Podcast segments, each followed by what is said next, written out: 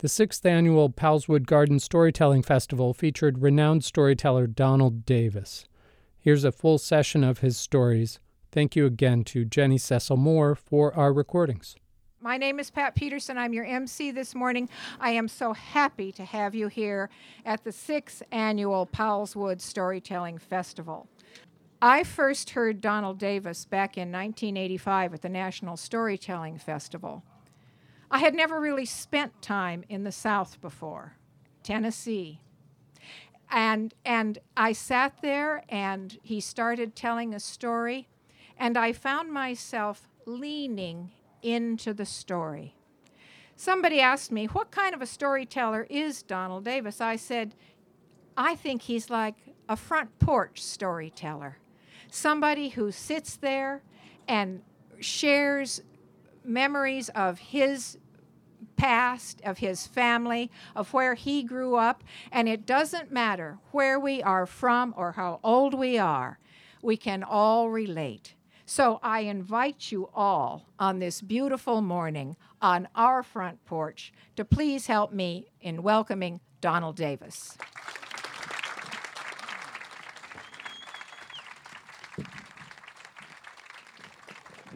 Oh, thank you.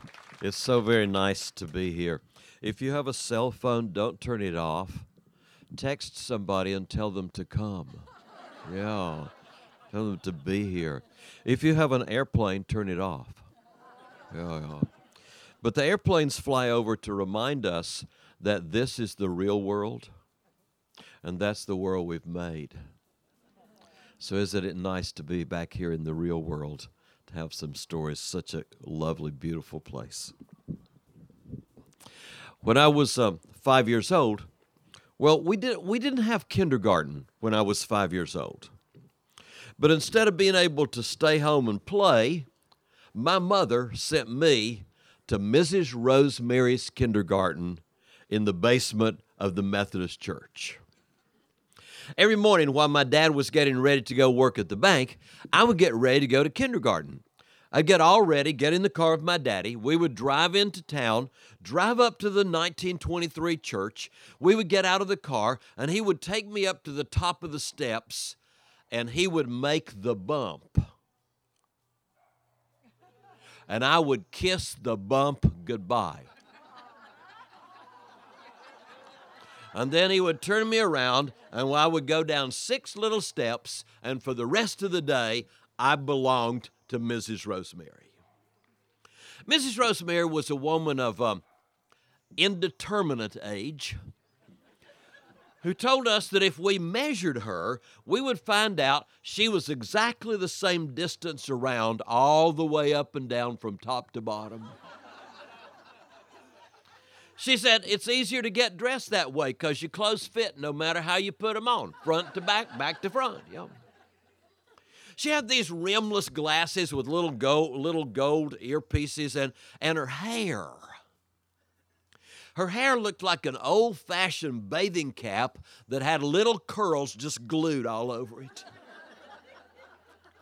We just knew she could go home in the afternoon and pull her hair off and you know, just wash it out and hang it up on the bedpost, let it dry out, put it back on the next day. Now, Mrs. Rosemary could have taught Mr. Rogers. because you see, they both knew that the only way you keep up with a five year old is not by speeding up, but by teaching the whole world how to slow down. No matter what we ever started in kindergarten, we did it as long as we wanted to. Why not? It was kindergarten. Every Monday was a holiday. We started right in and had Labor Day. The next Monday, we had Halloween. The Monday after that was Thanksgiving. Last Monday in September, Christmas. By the time we got to December, we had finished all the holidays. She just turned the calendar around. We started all over again. We had every holiday at least three times that year. Why not? It was kindergarten. Every Friday was somebody's birthday. When we came to Friday, somebody turned six years old. There was a little plaster of Paris birthday cake that you could fit candles in, and we'd have fresh candles every Friday. We'd celebrate another birthday. But by, by, by December, everybody was six years old. We just started over again. By, by Easter, everybody was seven years old. By the time I got out of kindergarten, I was eight years old. Best year of birthdays I ever had. Why not? It was kindergarten. Now, every day, my favorite thing, I would listen and listen and listen and listen and listen and listen for these magic words rhythm band. Because if you got your hand up in a hurry, you might get to play the one little loose headed drum, the one little triangle, or this one magical thing that was called the whip. It would be illegal today, but it sure was fun. It was th- two thin strips of board that had a hinge at the bottom and handles on the outside. You would open it up and you would smack it together and it would make a crack that sounded like the building was coming down. If you were slow getting your hands up, you got stuck with the wood blocks.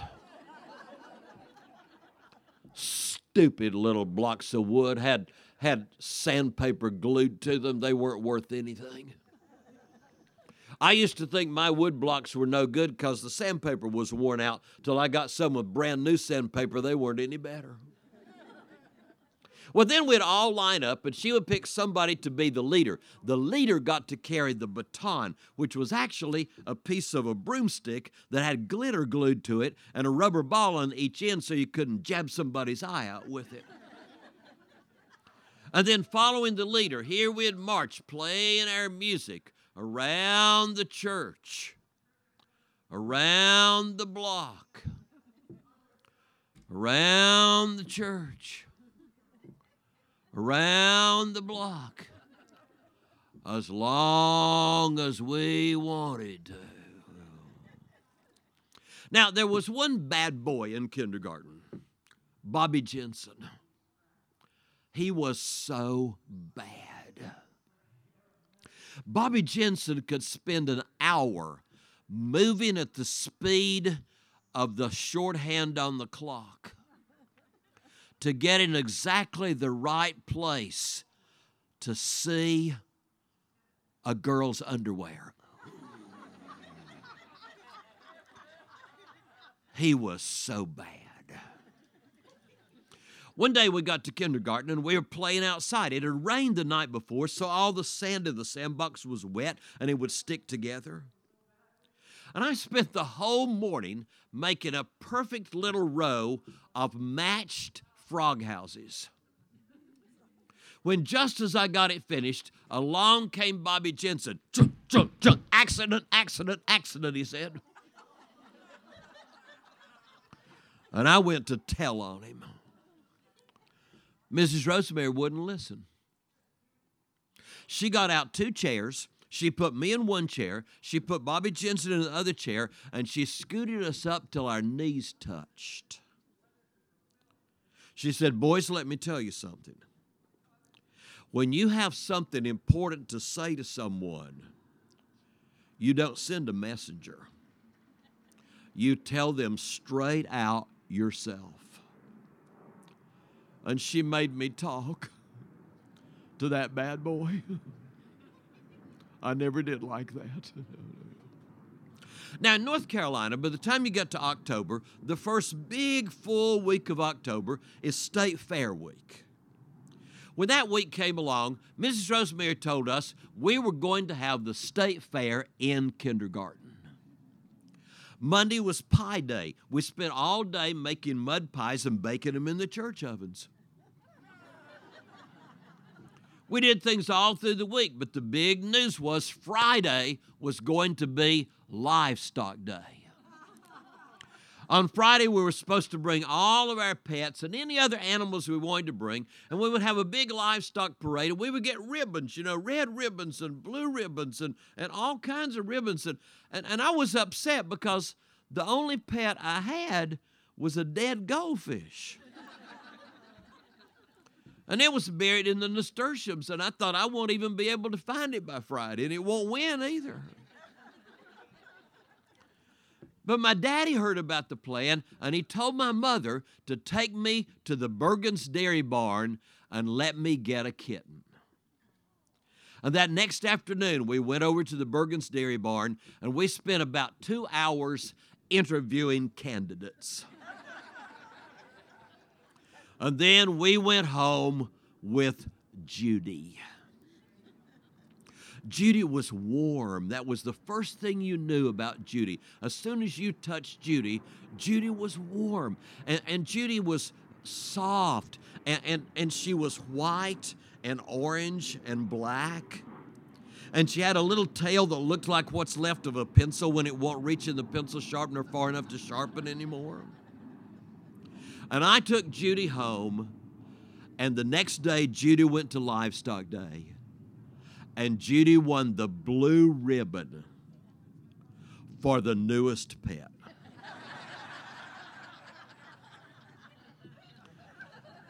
I, I thought she might win the smartest pet, you know, ribbon too, but but Tommy Connor brought a big worm and it won that one. Well, that Sunday afternoon after Sunday dinner, we got in the car to go to my grandmother's house. We always went on Sunday afternoon. My daddy started the Plymouth. He let out the clutch. All of a sudden, something under the car went, but bam! And my daddy stopped. And Judy ran out from under the car and fell over. And her little legs were running in the air. And by the time we got there, her legs stopped and she breathed her last little breath. And instead of a trip to my grandmother's house, we had a cat funeral. I tried to talk to my parents about it, but they couldn't help because they were parents. and, and they said foolish things like, it was only a kitten. And even worse than that, you could always get another one. And I had to go back to kindergarten on Monday and tell Mrs. Rosemary that my blue ribbon kitten died for no reason. She gathered us up and she said, Now, boys and girls, let's come and sit down on our talking rug. And we all got down on the floor and she said, Now, let's talk. All of us know that sometimes things die. But let me tell you, children, something. Nothing ever dies for no reason. If something dies, it either means it got too hurt to get well, or it got too sick to get well, or if it was oh so lucky, it just got too old to be well. Five years old, that took care of me. She had given me an answer instead of ignoring me. My kitten just got too hurt to get well. Well, Mrs. Rosemary's assistant was Mr. Rosemary. He was an old, tall, completely bald headed man, no hair anywhere around his ears or anywhere else. We were scared of Mr. Rosemary. Mr. Rosemary had a hole in his throat through which he breathed. He wore a little bib that was supposed to cover it up, but when he would bend over, we could see it, and we did. And he had a little speaking tube he talked with. One end went in his mouth, the other end against the side of his throat, and when he talked, it sounded like a robot. One day he came to school, and he and Mrs. Rosemary were over in the corner of the room speaking robot talk. And we were all huddled down in the other end of the room. And, and finally he left, and she said, Oh, boys and girls, you're not afraid of Mr. Rosemary, are you? She said, Boys and girls, it's okay. Mr. Rosemary was gassed in the war, and he only has one lung. And then she said, If you're afraid of him, just wait till tomorrow. I didn't sleep at all that night. Well, the next day we got to kindergarten. In came Mrs. Rosemary. In came Mr. Rosemary. They both got us down in the floor, and we all took turns finger painting Mr. Rosemary's bald head. and while some of us were finger painting his bald head, the rest of us got to play with the speaking tube to see if we could sound like robots. we were never scared of him again. Mr. Rosemary had retired from the Pet Dairy Company, where he told us he had been the chief ice cream mixer. And that now that he was retired, he had a little workshop at their house, and that's where he made all of our wonderful toys for kindergarten. Mr. Rosemary made our sandbox. It was a two story sandbox. On the ground level, there was sand, and then little circular stairs that went up to a second story that, in a moment of imagination, could be the top of a castle or, or, or the, or the bridge on a ship. Mr. Rosemary made huge, big wooden boxes that were painted like giant blocks that we would stack up and learn to balance things with. Mr. Rosemary had flattened pots, to, pot lids to make cymbals for the rhythm band. He made the whip. Yeah. He made all kinds of things. We, we, we, we didn't have one single thing that had been bought at the store. Mr. Rosemary made all of. Well, one day we got to kindergarten, and in came Mrs. Rosemary, and with her was a tall woman she introduced to us as Mrs. Hale. She said, Boys and girls, this is Mrs. Hale. She's going to be your teacher for four days. I have to be gone for four days, boys and girls, because last night Mr. Rosemary died.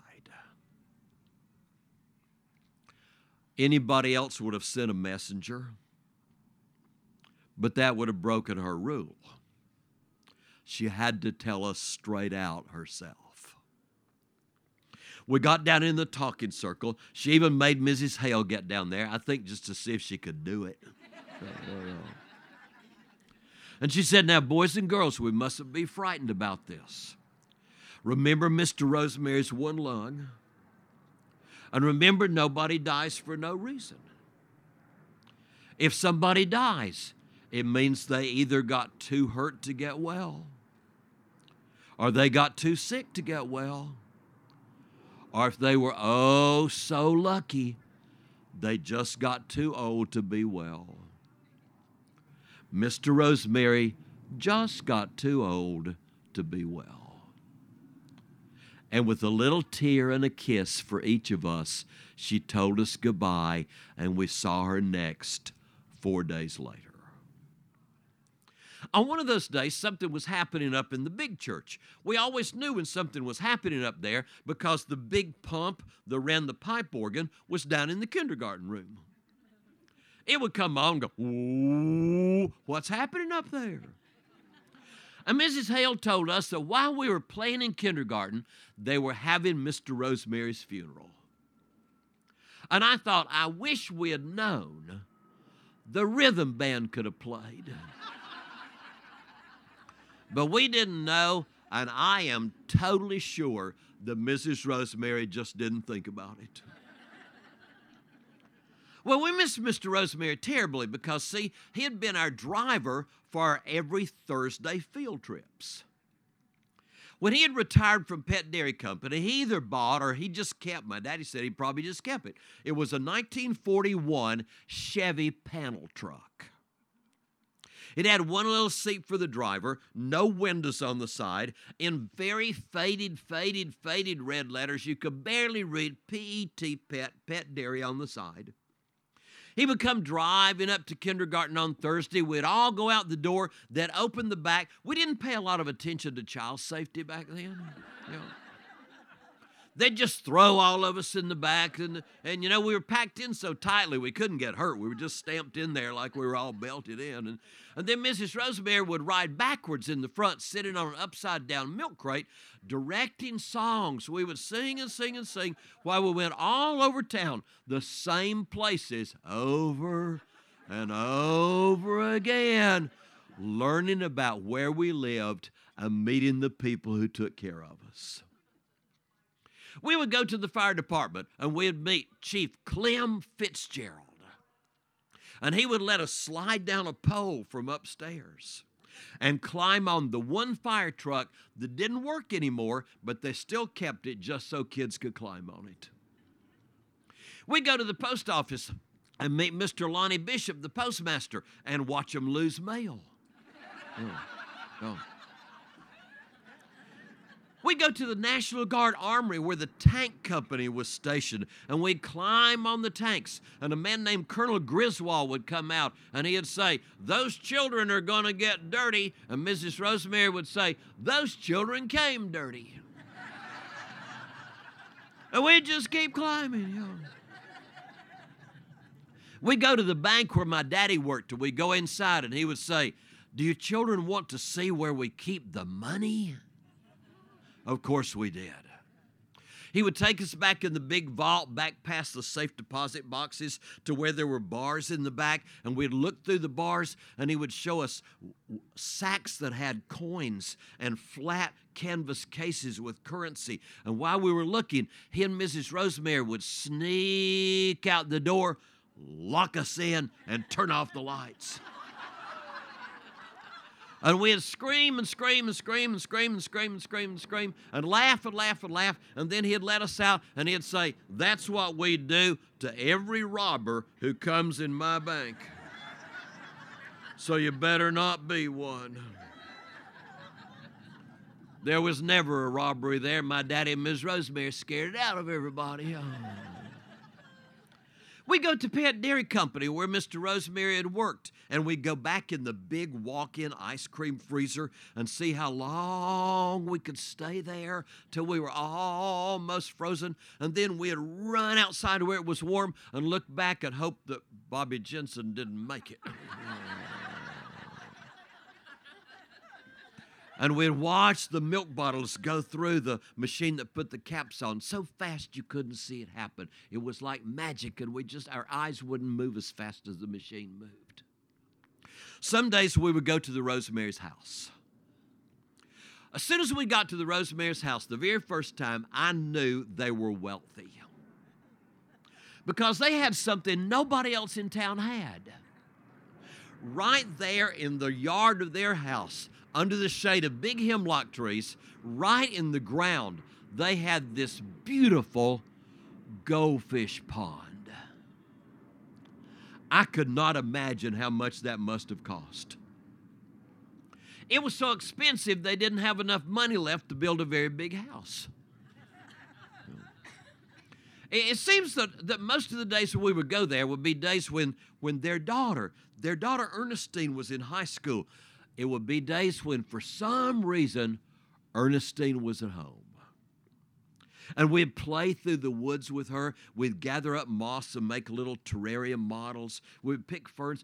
Oh, I remember one magical day when we got to help Ernestine add more water to the goldfish pond. I forgot about that day for 30 years until one day I was watching our boys watch Mr. Rogers. The program on Mr. Rogers that day was Mr. Rogers fills a bathtub.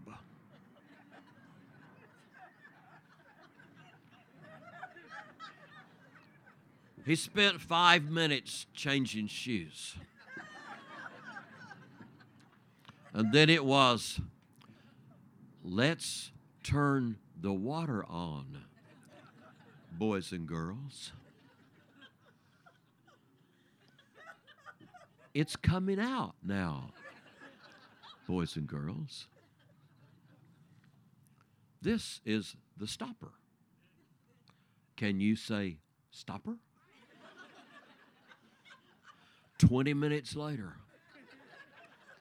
it's almost full now. They'd been hypnotized the whole time. And then I remembered that day when we had waited in line to get our chance at the front to fill one little pan of water, dump it in the goldfish pond, go to the end of the line and start waiting again. and I can't remember being bored with a single moment of it. Yeah. Well, finally, kindergarten came to an end, and the next year we had to go to real school. You know, real school where you have a time limit every time you start something, and where you just get one birthday, and where you only get to mention the holidays that the present school board wants to wants to have. You know. And I began to forget about kindergarten. But once in a while, my mother would come home from the grocery store and she would say, Oh, I saw Mrs. Rosemary at the store today and she asked about you. And it kept on all the way through primary elementary school. I saw Mrs. Rosemary at the beauty parlor. She asked about you. Junior high school, I saw Mrs. Rosemary at a church meeting. She, I, I couldn't get away from that woman by being graduated from high school and going off to college. Every trip home, sooner or later, I saw Mrs. Rose. You know, she always asks about you. Until years later on a trip home, the question never came. And then after a day or two, all of a sudden, my mother said, Oh, remember Mrs. Rosemary, your old kindergarten teacher? I thought, How can I forget her? She won't quit asking about me. my mother said, Mrs. Rosemary died. Remember Ernestine, her daughter? Er, Ernestine came back home and lived with her mother about for the last six months. I saw Ernestine at the grocery store and she asked about you. And do you know, before an hour had passed, I found myself in the car driving toward the Rosemary's house. I had to go see Ernestine. I pulled in the driveway Right there was the goldfish pond. And I knew swimming around there were the great, great, great, great, great, great, great grandchildren of the goldfish that we had fed and added water for. There was Mr. Rosemary's little workshop on the end of the garage, and I could still imagine that in some world he was in there flattening pot lids to make cymbals for more rhythm bands. I got out of the car. She must have heard the car come in because before I got to the steps, the door opened, and there on the porch came right out the very image of my old kindergarten teacher. Just like her mother. Same size all the way up and down. Same bathing cap hair. She said, Oh, Donald Davis, come in, come in. I'm so glad to see you. I'm going through some of Mother's things. There's one thing I must show you. And we went inside, and she took me to the kitchen table and, and, and had me sit down there. And then she went over to this long set of shelves under a huge window. The shelves looked like they were filled with notebook binders. But when she found the one she was looking for and pulled it out, then I could see they were homemade photograph albums. She carried one over to the table and put it down, and there on the front it said, My Hopes and Dreams, 1949. I remember the Rosemary's had always taken lots of pictures with a little a little brownie brownie box camera, but I'd never seen any of those pictures. But we opened the front, and there we were, right back in kindergarten. On the left side of every page, pictures, pictures, pictures. There we were in the rhythm band. There we were in the sandbox.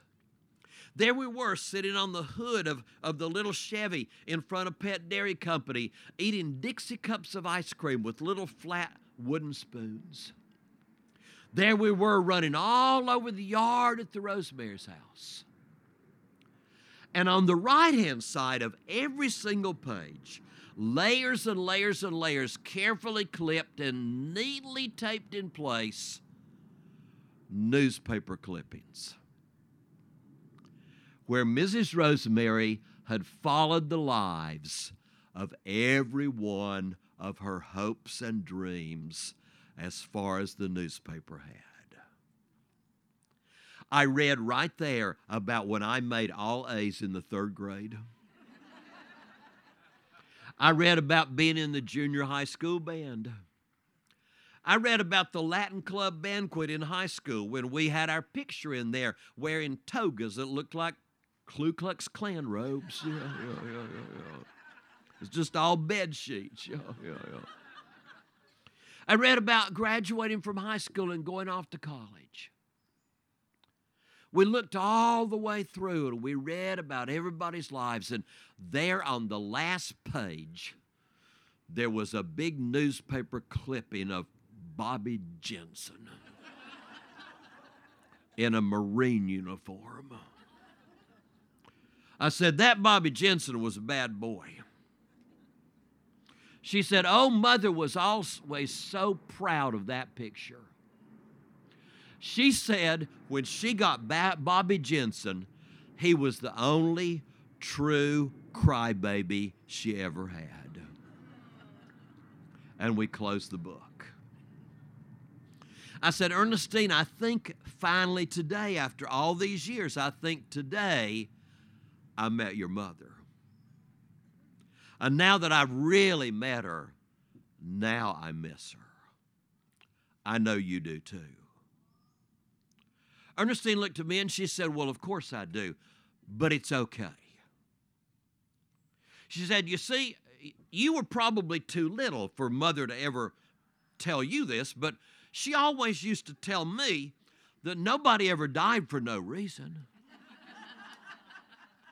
she would tell me that if somebody died, it meant they either got too hurt to get well or they got too sick to get well or if they were oh so lucky, they just got too old to be well. And then, as she pointed to those long shelves, reminding both of us that her mother had more than 40 years of hopes and dreams to follow, she said, I think we were all very lucky because Mama got to live be just too old to be well.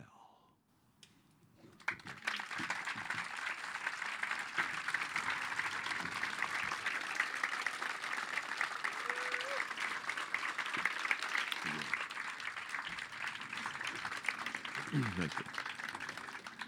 I'll tell you a tiny story behind the story about how the, the story came together. Uh, I was uh, doing a, an event at the Smithsonian uh, it was in the auditorium under American History. it was a teacher, a teacher conference event. And when it was over, everybody was leaving, and all of a sudden, somebody was coming down the aisle toward me. And it looked like Mrs. Rosemary. And it was Ernestine, who grew up and spent her life teaching Spanish and Portuguese at Mary Washington College. And she had read in the paper that I was going to be there, and she had come and under her arm, she had the photograph album. And we sat down on the edge of that stage and we looked at the photograph album. And, and, and she said, Remember when you came to see me when mother died? And we talked about the, the reasons mother, and that was when the idea for putting the whole story together started. And then it was a matter of going back and, and, and rethinking kindergarten and remembering once I began to do that day after day after day after day after day. And the story finally came together totally the way you heard it today. If I had not met her on that later time, I, I might have never backed up and put the whole story together. So I was glad we were there then. Yeah, thank you.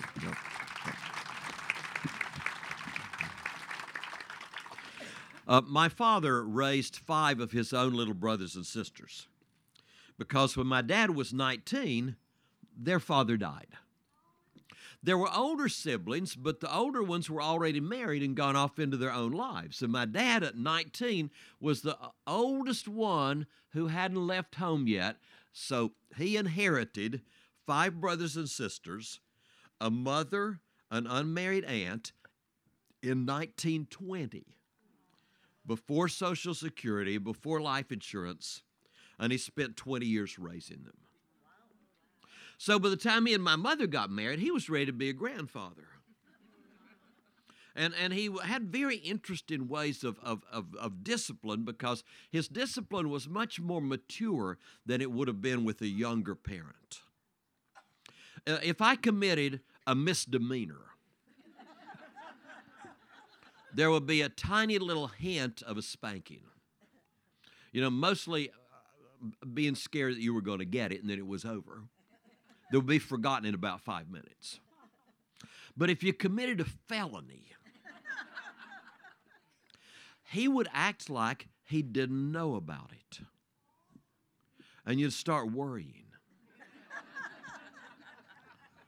Does he know what I did or not? When's he going to say something about it? Is he just waiting up to kill me in a special way? And you'd worry and worry and worry and worry. And then finally you get to where you start thinking, maybe he doesn't know. Maybe he doesn't know. And about the time you decide, I think he really doesn't know, all of a sudden you would hear these terrible words. Let me tell you a little story. Don't think, oh, just beat me. Don't tell me a little story. No, just, just no, no, no, no, no, no, no. Well, I want to tell you about one of those occasions. Uh, you know, growing up, your, your friends in a little town are kind of the children of your parents' friends. Uh, and and the values are all sort of the same. We we went to the Methodist Church every single Sunday. My grandfather had been in the North Carolina Senate. This is just family history.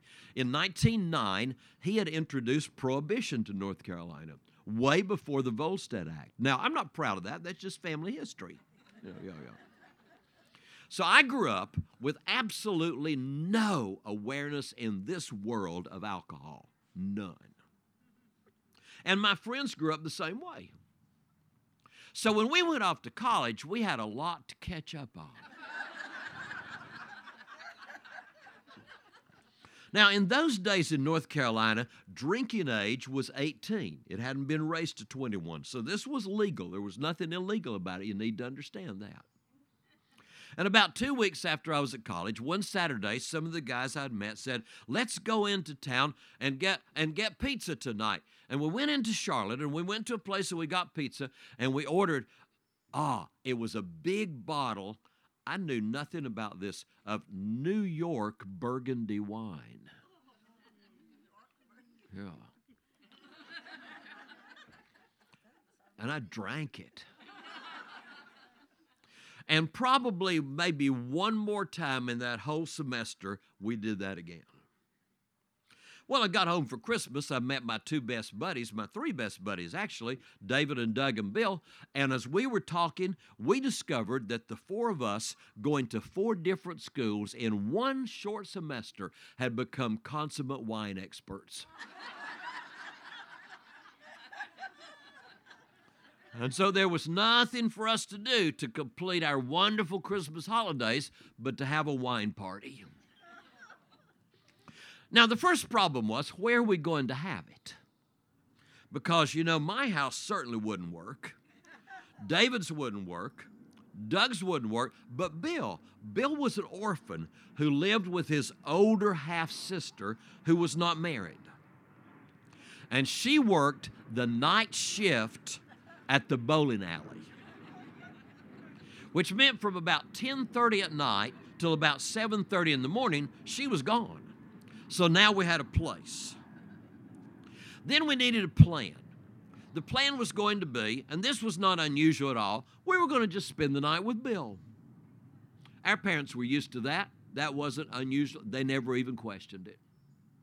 The whole plan was we would take my mother's car, we would drive to Asheville, which was 27 miles away. We would go to a movie, and then so we just wouldn't disturb our parents by coming home late. We were just going to go to Bill's house and spend the night. So the plan was made about halfway between Christmas and New Year's. Well, we headed over to Asheville and we went to a seven o'clock movie and we got out almost nine o'clock. And at nine o'clock in Asheville, North Carolina, in 1962, we began looking for a place that was still open that sold fine wine. we found one. It was called 7 11. And they had really good wine. They had modern wine. It wasn't the old kind that had corks in it. This was modern wine. You could screw the lids right off. You didn't have to pull corks out of it. You know.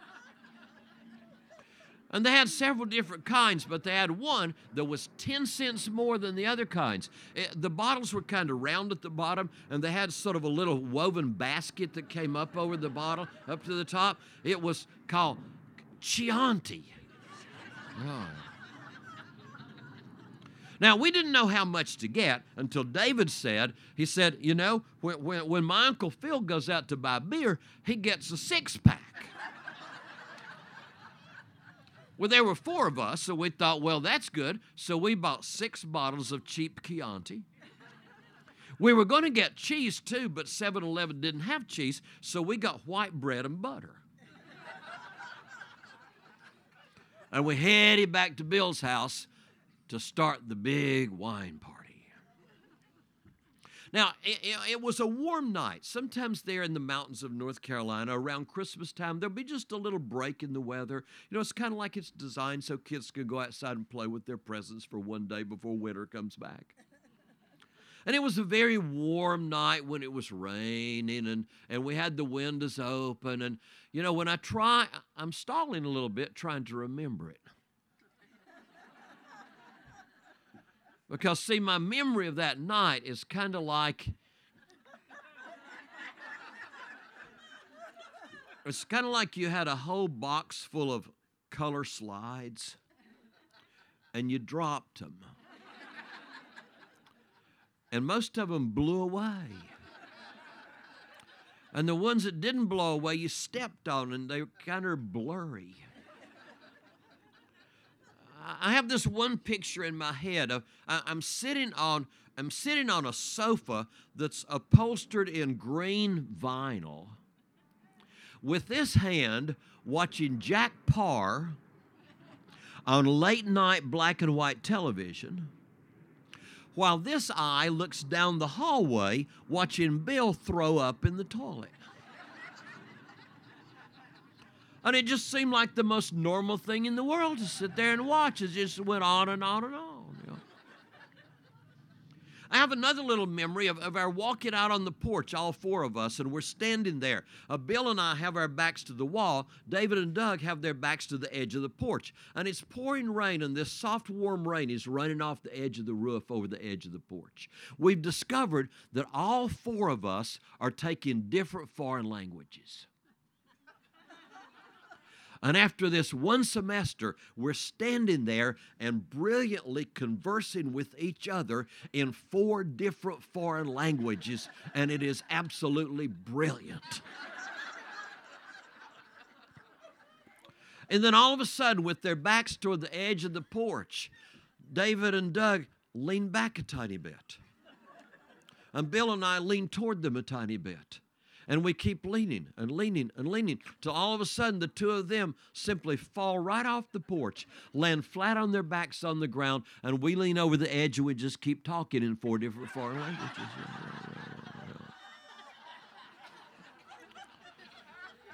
Well, the night went on, and it went on, and it went on. And the fog gradually came down to the ground because it was warm and it was so moist. And they, maybe that saved us. Because when we looked out the next morning, you couldn't even see from the house to the road. It was just solid. And something inside us knew not to drive in that. And so we all split up to walk home. And I remember walking home on the line in the middle of the road. and hoping I was on the light, right, right line going in the right direction, but the fog kept any traffic from coming. I got home, climbed in the window, crawled in bed, and nobody knew about it. Well, the next morning I woke up and discovered that in my sleep, I'd been sick and rolled in it. and the whole bed was nasty, every na- beyond nasty. I could hear my mother messing around in the house.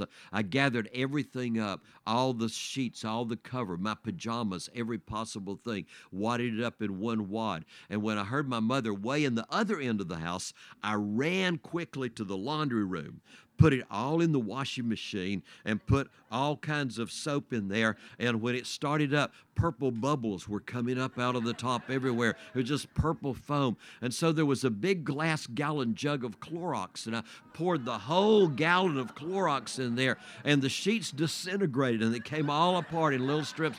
But all the color was gone. There was no evidence we got away with it.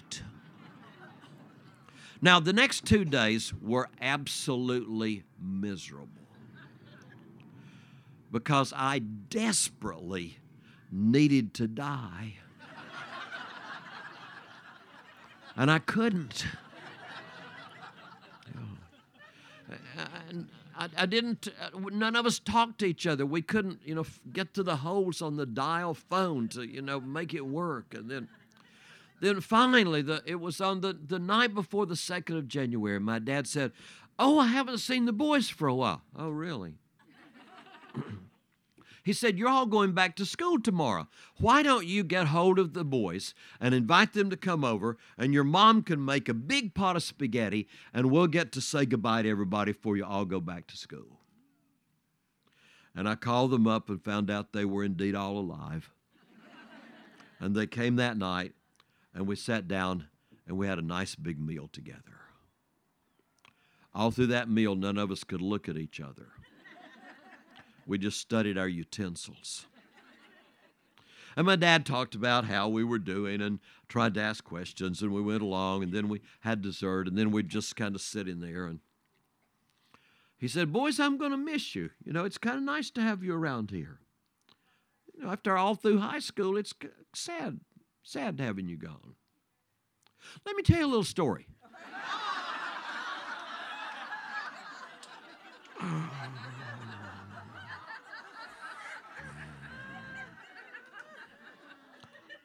and the story started.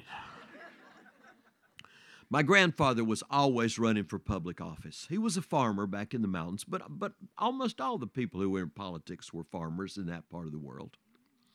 And when my dad was maybe about 10 years old, uh, uh, my, my grandfather was running for the legislature. My dad was born in 1901. And one afternoon, a man came in a Model T Ford all the way out to the farm down the old washed out road to talk to my granddaddy about politics.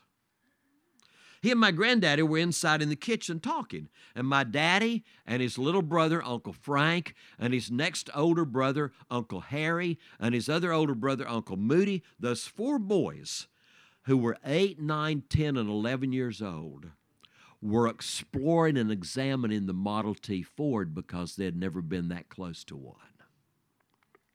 And while they were crawling all over it, all around under it, everywhere, everywhere, Uncle Harry discovered stuck under the driver's seat a bottle of homemade whiskey.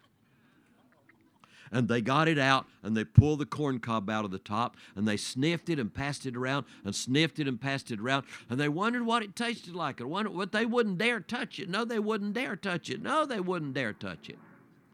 And then Uncle Frank got an idea. There were chickens all over the yard. And he went over and caught one of the chickens and brought it over and said to Uncle Harry, I'll open its mouth, you give it a little drink.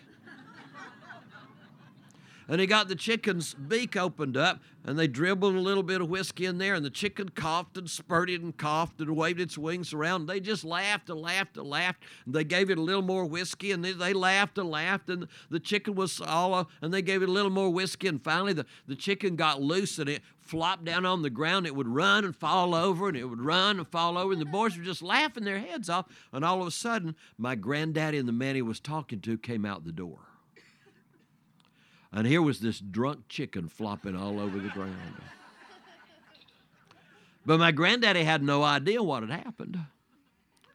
He looked at that chicken flopping all around. He said, Oh, goodness, boys, look, there's a sick chicken.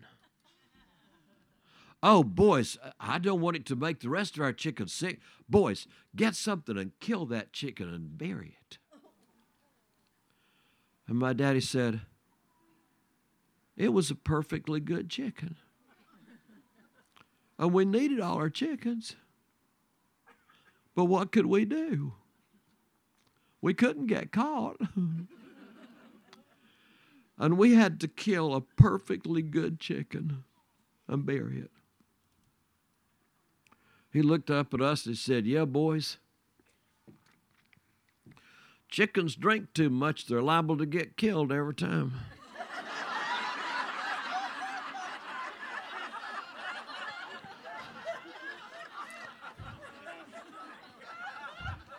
And my mother sat there trying to think, why in the world is he talking about?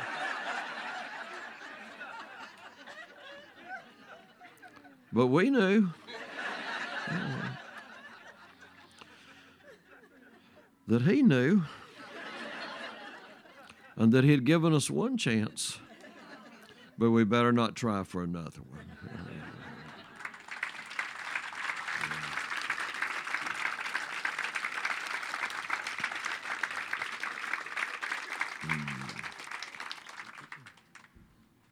Some of you know that in my early adult life, I spent 25 years in the local church as a United Methodist pastor. And um, being Methodist, you know, the bishop appoints us, especially in those days. There's much more consultation today, but, but back when I was starting 50 years ago, we often didn't know where we were going until we went to conference center. Your name was read out, and there you were sent out to go to your church. And in 1972, I was sent way back in the mountains to north of North Carolina to a new church. And I got into town, and the first day I was there, uh, they were taking me on a little tour of the church, a little tiny town in the mountains. It was a, an old Akron planned church with the, the pulpit in the corner and the, the, the choir curving behind it and these long rows of seats. So nobody's really very far from the front. And in the back rooms that could open up and be classrooms or close up and be classrooms or open up and be overflow seating. Very very very practical plan. Used lots of church churches built in the 1920s and as they took me around all the sunday school rooms had names here was the Christie room, and I heard all about the Christie family. And Mr. John Christie was still the church treasurer. He'd been the church treasurer for, for 50 years. And then we came around, and here's the Frank Marr room, and I heard all about Frank Marr and his whole family and that, that classroom. And then we came around, and here's one that was called the Smitherman room. And I heard about the Smitherman family. And then they said, all the Smithermans are gone except Hazel. And there was no more explanation. But when I looked in the door of that room, there was nothing in the room. It was empty. No chairs, no tables, nothing on the wall, no furniture. I said, Well, is that a Sunday school room? They said, Yes, that's the Smitherman class. And I said, Well, why isn't there anything in there? And they said, Because everybody in that class is dead. They're all gone. I said, Well, why is it still the Smitherman class? They said, You don't understand. You could not take the Smitherman's name off of there. Uh uh-uh, uh they would come back and get you. and besides, with Hazel still around, once you meet her, you'll find out why. And so I thought, well, I guess I need to meet Hazel before she slips up on me. Well, I asked about her, and they told me that Hazel ran the motel that was the total description I got. That was all it was the motel. Because down at the end of town, town the population was 1,500 people. At the end of town was the motel. Eight rooms, four and four, made out of concrete blocks, and Hazel lived in one of the rooms. And when I got there and got out of the car, uh, there she was. She was sitting on a little deck and she was smoking a, an unfiltered camel cigarette. And oh, did she smoke? She like desperation. And I sat down and I thought she's through with that one, but she turned it up and she lit the next one off of it, you know, and then flipped it out there. She never stopped all the way through. Well, I met Hazel and we got acquainted and uh, we talked a little bit and I thought, well, she's not as scary as I thought, but I've only met her once. Well, the next day, all of a sudden, I was at the church, and here comes Hazel. She had this great big old Pontiac. And she came up and she said, I'm glad you're here. I want to show you something. We're way back in the mountains. And, and, and we went outside, she had her cigarette, and we walked all the way around the church building to where a door went into the cellar. And she stood there and she uh, loaded up on smoke a lot. so she'd have enough to hold her while we went in there. and then she'd stand the cigarette up, you know, and its butt in. So it would be just waiting when she came back out the door. And she says, Come on in here. And we went in underneath the church.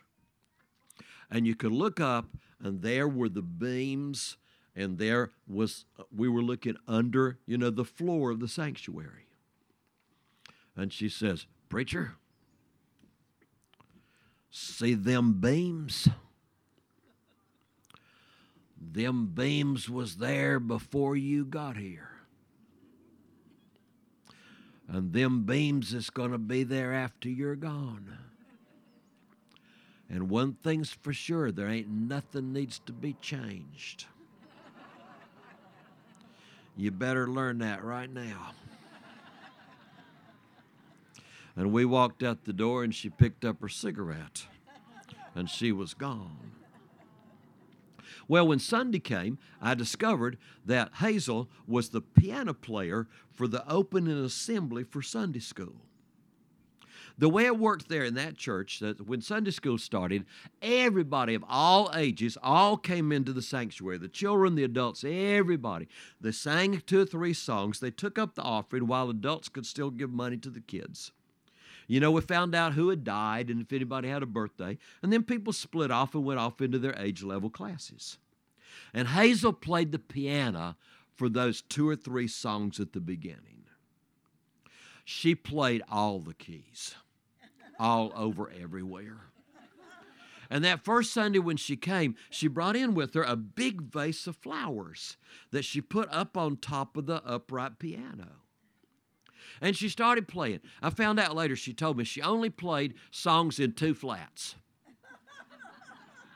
So we sang like Dwelling in Beulah Land about once a month because it was in B flat. And then we'd sing, you know, The Rock That Is High, it's in B flat. That's all we sang was in B flat.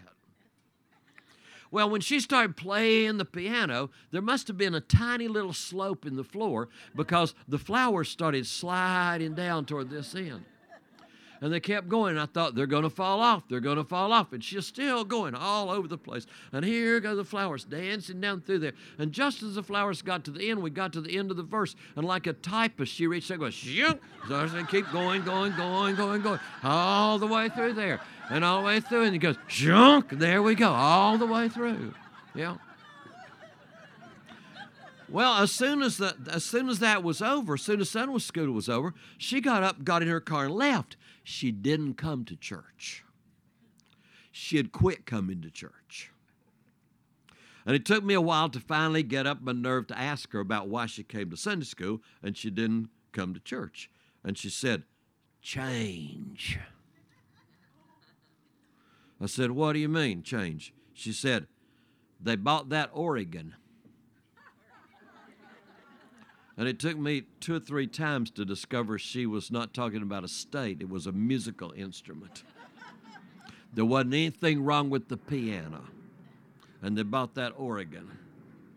And so she wasn't coming back to church anymore because it didn't need to be changed. And I was getting a pretty constant message here. well, time rolled along, and I, I, was the youngest minister who had been there for about 40 years. And we had actually had three children and all of a sudden we started getting a whole lot more kids in the church and a lot more youth in the church because we were doing a lot of stuff. And, and what happened was right above the church was the school the elementary school. Most of the parents worked either at baker furniture or at american thread. And school would get out a little bit before they got off.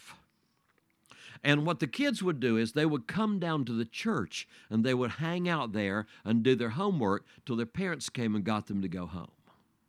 Neat thing. But we needed a space that was really theirs. And at a meeting, they started talking about it and started talking about it. We need a space for these kids. We need a place where, you know, they can bring some old furniture where they can fix it up. It just be their room. You know, they come and they do their homework and then they come back on Sunday night. Well, if we just had an extra room and all of a sudden somebody said, How about the Smitherman room? Everybody in there's dead. Why don't we give them that room and let them fix it up the way they want to? And somebody else said, We'll have to ask Hazel. And then somebody else said, The preacher will ask her. and I set out to go on my task. And I thought, this is going to go absolutely nowhere. Let me go down there and get it over with, and I'll come back and make the report. And I went down to see Hazel, and we sat down, and she's smoking camel cigarettes. And I said, Hazel, there's something serious I need to talk to you about.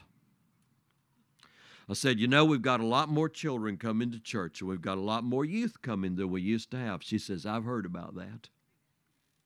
And they like to hang out there and they like to come back on Sunday nights. And, and we'd like to just have a space for them. It'd be nice if we had a room where they could just bring some old furniture and maybe they could put up the kind of pictures they like and, and, and they could they could paint it maybe the way they wanted to.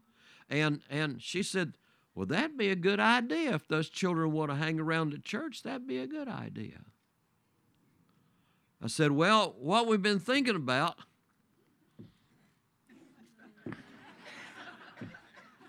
is maybe, well, maybe they could have the Smitherman room, they could paint up the way they want to. What do you think about that?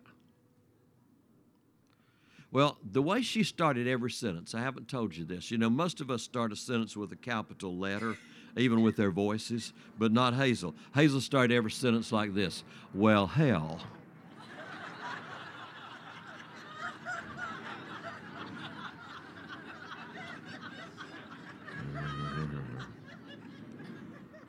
She took a big drag on the cigarette and she says, Well, hell. You know, if those children want to hang around at the church, as far as I'm concerned, they can paint that room as striped as a zebra if they want to. And I'll pay for the paint. I'd come up there and help them paint, except they won't let me smoke in the church anymore. She looked at me and she says, Preacher, there's something you need to learn. If you're going to get along in this world, you're going to have to learn how to change.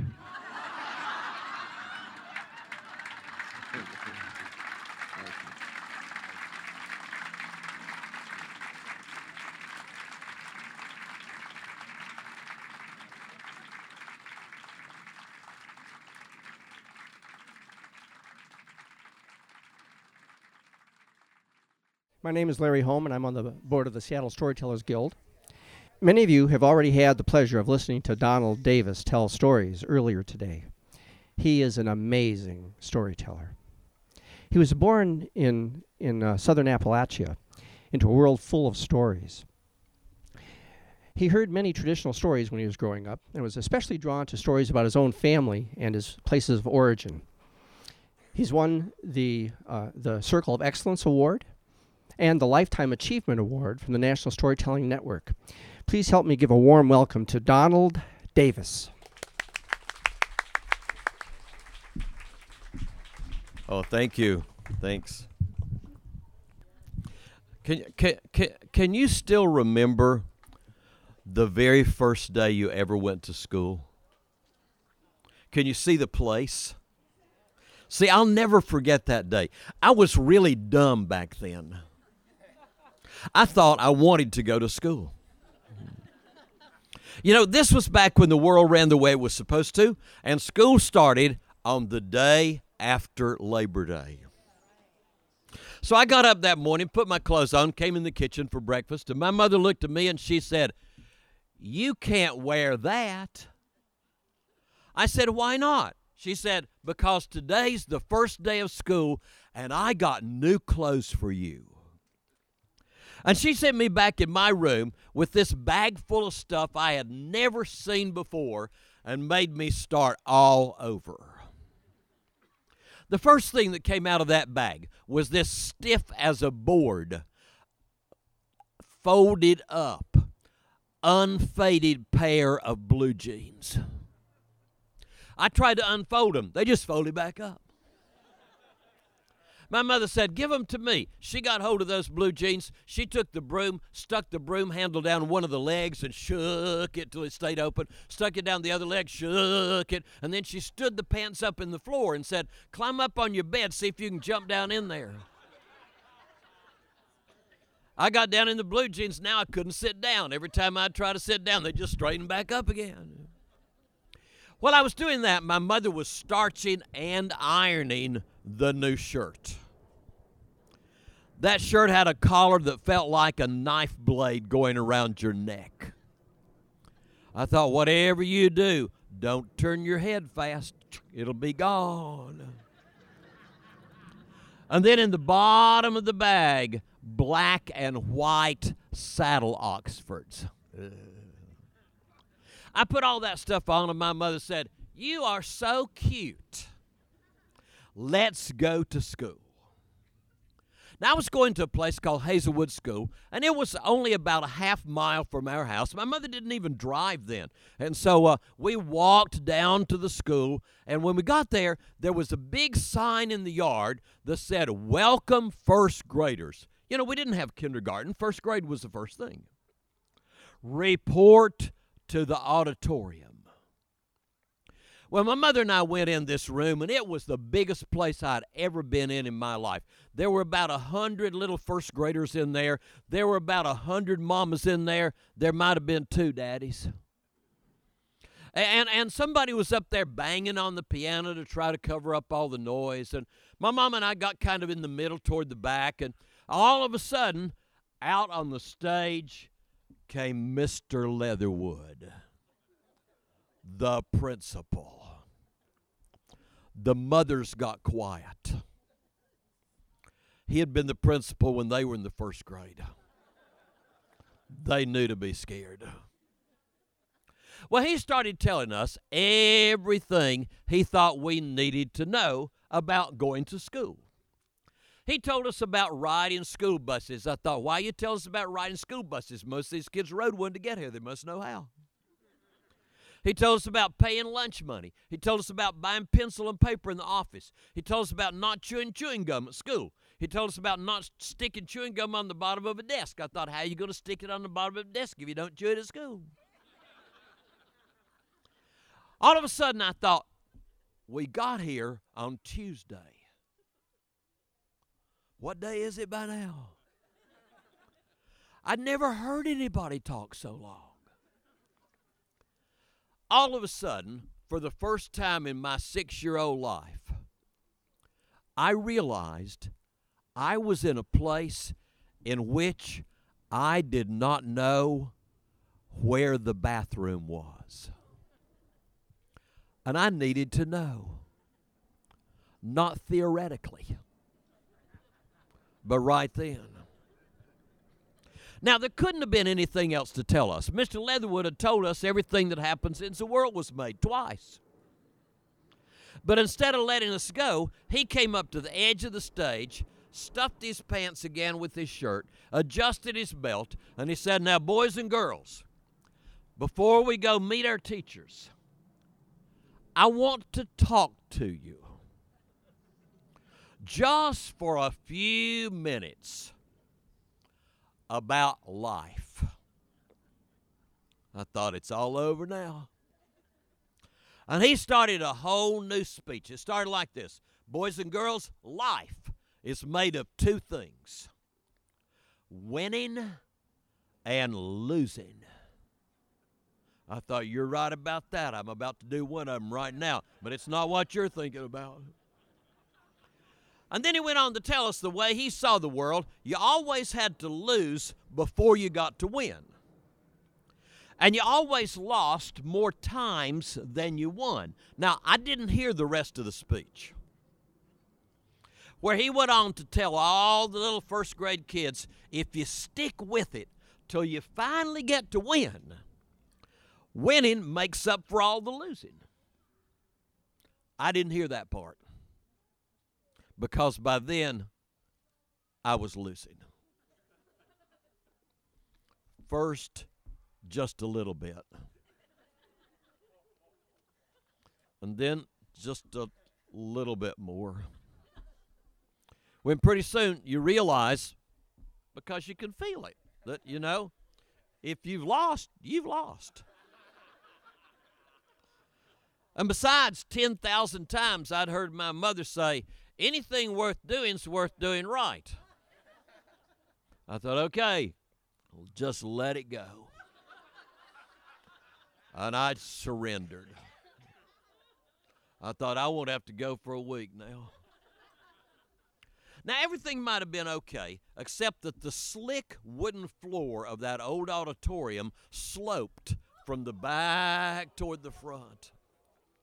And all down those little rows of kids, I could see little kids punching each other, picking their feet up. Who'd that come from? Who'd that come from? As the whole Mississippi River came down and started creating the Gulf of Mexico. I just knew Mr. Leatherwood was going to say, Well, who did that come from? And organize a search party to send upstream. But right then he said, You may go to your classes. Well, we stood up. We were so packed in there that, you know, while we were still in the auditorium, we weren't far apart for anybody to see anything. And, and on the way out to the hall, I discovered that all the visible evidence was behind me. So once we were in the hall, I got my back up against the wall and I would just go sideways along. My mother said, Why are you walking so funny? I like to walk like this.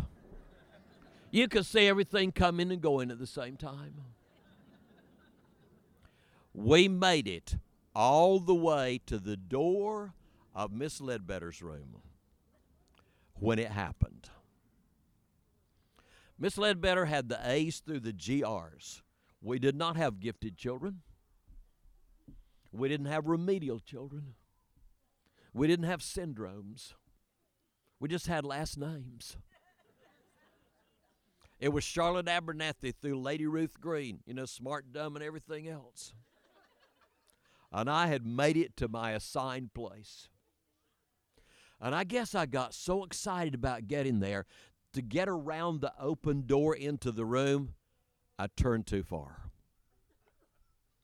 And right behind me, this little six year old girl. Ugly and I hadn't even seen her yet.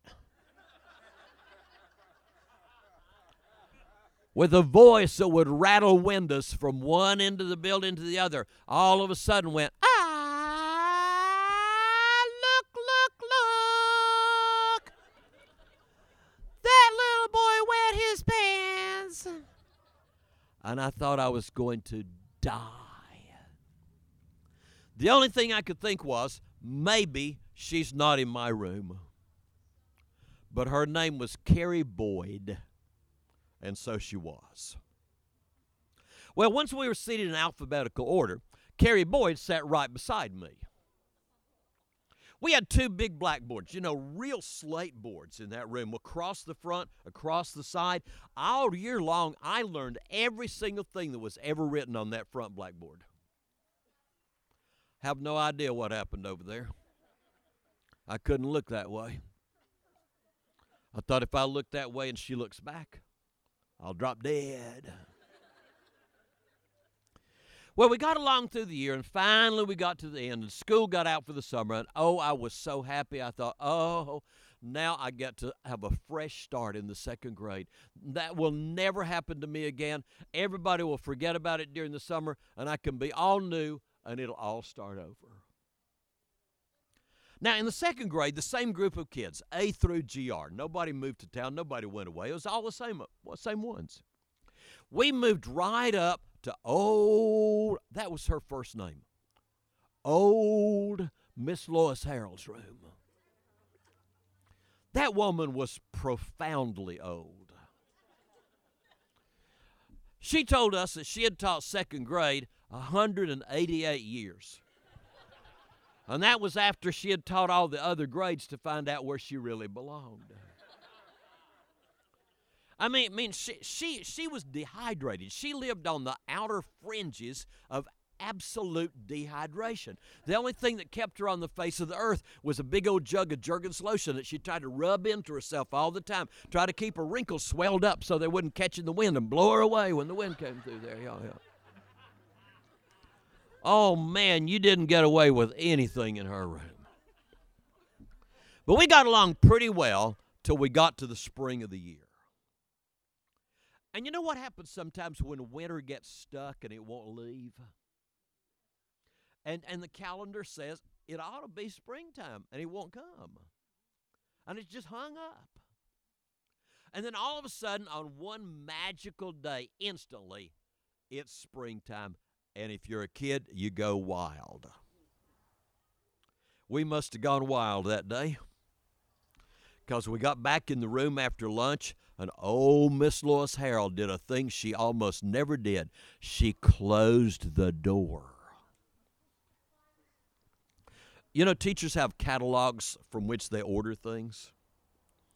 And one of those catalogs is the teacher speech catalog. That's why they all make the same speeches. They got them out of the teacher speech catalog.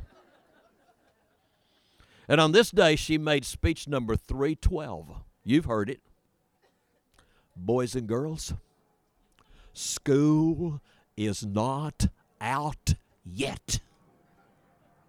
And then they fill in how many days and hours and minutes are left until the bell rings on the last day and tell you they know 10 secret ways you can disappear from the face of the earth and your family will never remember they had you.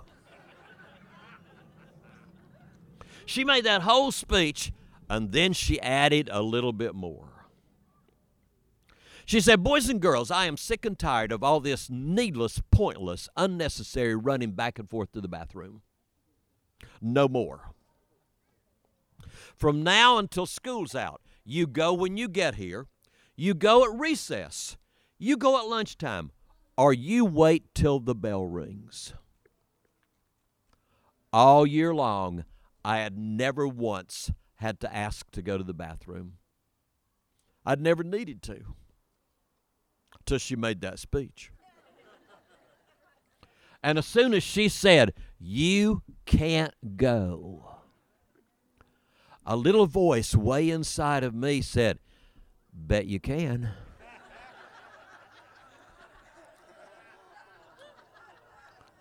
Today, I tried every way I could think of to get out of that room because, see, there was the clock on the wall with the big red hand that went around. And I thought that red hand's going to have to go around 122 times before the bell rings. I'm not going to make it.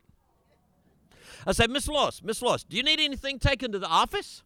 No. Uh, Miss Lois, want me to go empty the trash can? It's running over. No.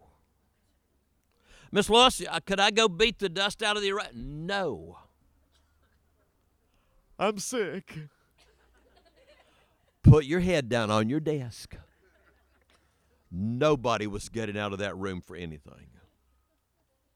Well, I was bouncing around, bouncing around, trying to figure out what to do, what to do, what to do, when all of a sudden I noticed something. During the summer between first and second grade, they had remodeled the school. They'd taken out the old desks, the kind that screwed down to the floor with a seat on the front of each one that went to the next one. They'd refinished the floors and they'd brought in what they called blonde oak student chairs. You know, the kind with the writing arm on the side and sort of three left handed ones in each room for the six left handed kids. And, and they had a little shelf underneath where you could put your books under there. And and I remember one day in, in, in art class how Bobby Jensen had knocked over a little jar of tempera paint. And he jumped up, but those seats were kind of scooped out shaped. And I thought that was to make them better to sit in. But that day I thought, no, that's so they'll hold stuff. Because all of Bobby's spilled tempera paint stayed right in the seat. I thought this will work. I'm not going to start an Amazon River flood. I'll just lose barely enough to make it to the bell rings. I'll wait till everybody's gone and I'll sneak out and no one will know. Good idea. Only idea there was. I held it absolutely as long as I could. And then I lost just a little bit. And then I could make it 10 minutes. And then I lost a little bit more. And then I could make it 10 more minutes. I thought this is going to work. This it's just going to be squirt 10 minutes, squirt 10 minutes, squirt 10 minutes, right down to the bell rings. I made it till we only had five minutes to go when it happened. Carrie Boyd still sat right next to me. She was twice as ugly as she'd been in the first grade. And this year, her voice would push the walls out on a brick building. And with only five minutes to go, all of a sudden, Carrie Boyd went, Ah, look, look, look. There's something dripping out of your breeches leg. And this hand took over. It wasn't my brain. Your brain doesn't work that fast. It was my hand. It was just a free agent on its own. It, it decided to make a fist. And it made such a good one. It decided to take a trip. And all on its own, it just went kapow right smack in the middle of Carrie Boyd's second grade face. The whole room was dead silent. The next sound we heard was thunk when a big white bloody tooth landed on top of her desk.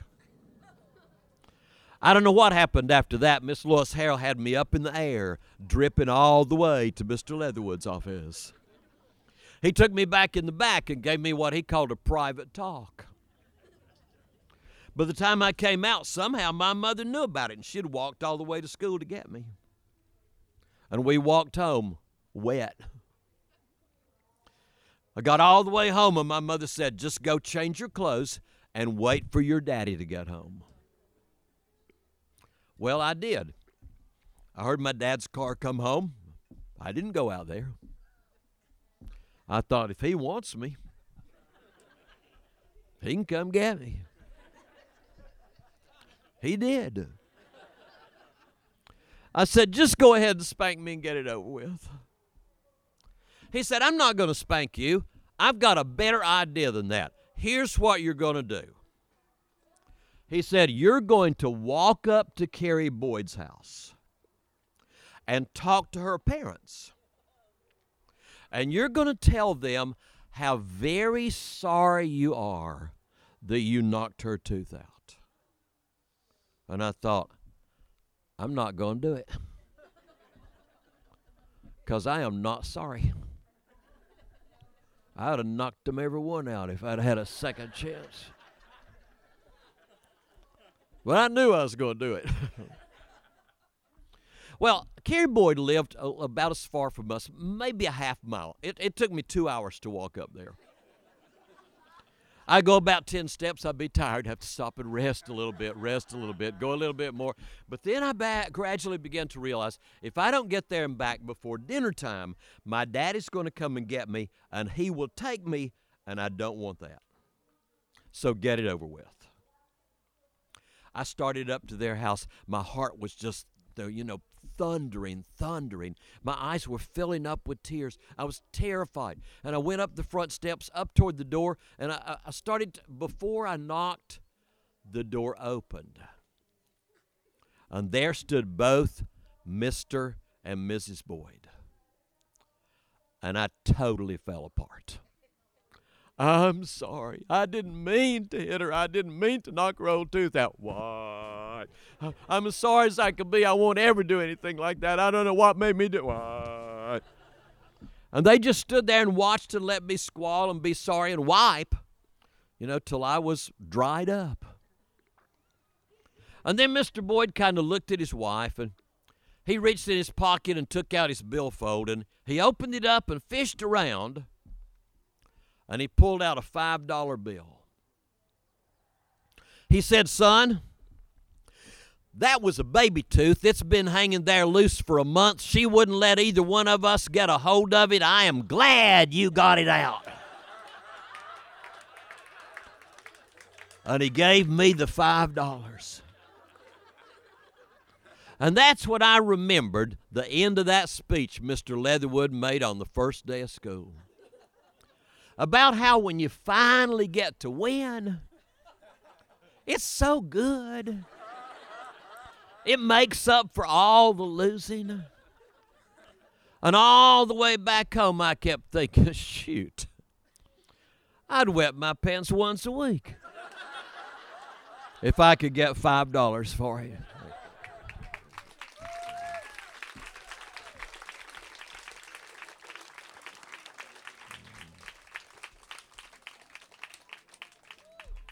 I'll tell you a tiny bit more about Miss Lois Harold before our time runs out.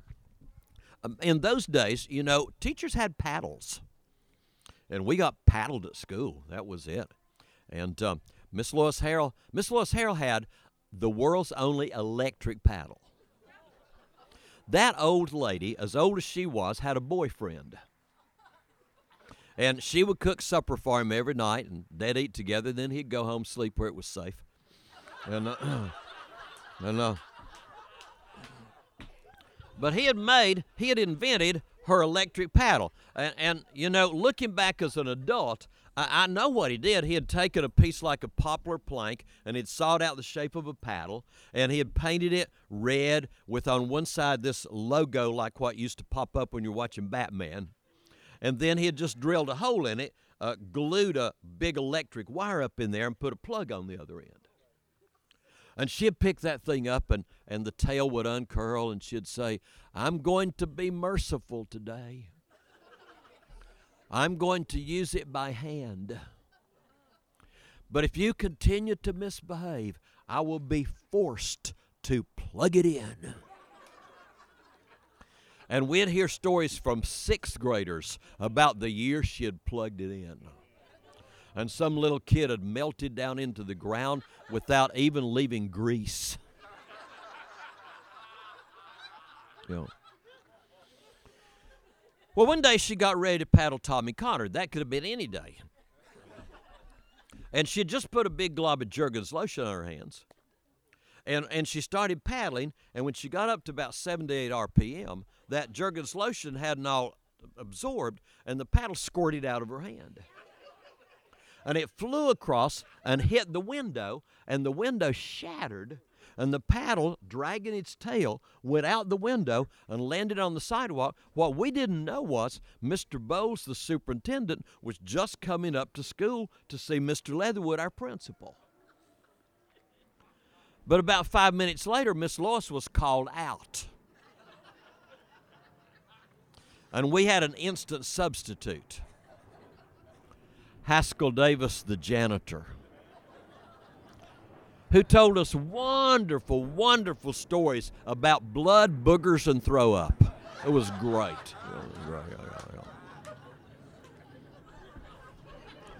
Well, next day we got to school and we were called into the auditorium, and, and Mr. Leatherwood explained to us that, that there, there was not going to be any more paddling at Hazelwood School.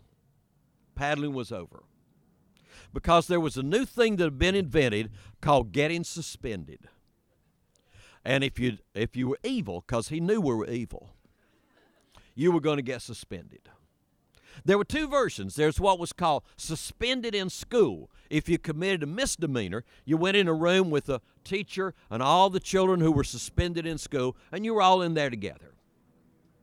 But if you committed a felony, oh, the felony list was bad. It was like fighting on the school bus with the driver, uh, stealing lunch money, um, calling a teacher what you'd already heard your parents call them. Oh.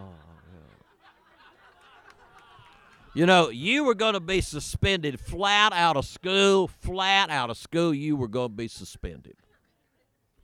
Well, we went back to our room, and Miss Lois said to us, she said, Did you children understand all of that? We said, Yes, ma'am. No more paddling.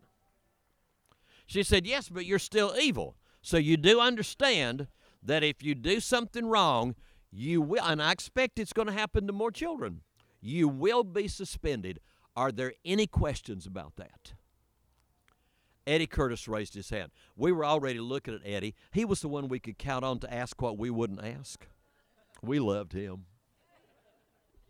He said, Miss Lois, what does suspended mean? See, they'd worn that word out for an hour, hadn't yet told us what they were talking about. Well, being a good second grade teacher, Miss Lois did not answer the question. No, you know what she said, don't you? Go look it up. Didn't you hate that? You don't know how to spell a word. Go. How are you going to look it up if you don't know how to spell it to start with? I remember spending half a day hung up between C and K trying to find ketchup in the dictionary. I haven't found it yet. Well, Eddie got up and he started over toward this big 35 pound New Century maroon colored dictionary. She brought it home from the A&P store 12 months in a row in a big old section, bolted it together. And he started, he got over to S. And he kept going on the guide words. He got to SU, going down the page, S-U-S. And all of a sudden, his eyes rolled back and he hollered, No! Jesus, Joseph, and Mary, they're going to hang us.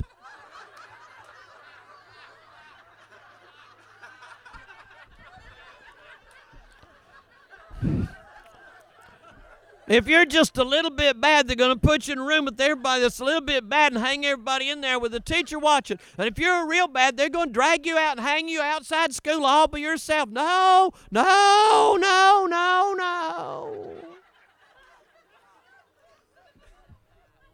Well, two days later, on the front page, bottom half of the Waynesville Mountaineer, six pages, two days a week newspaper the following headline appeared.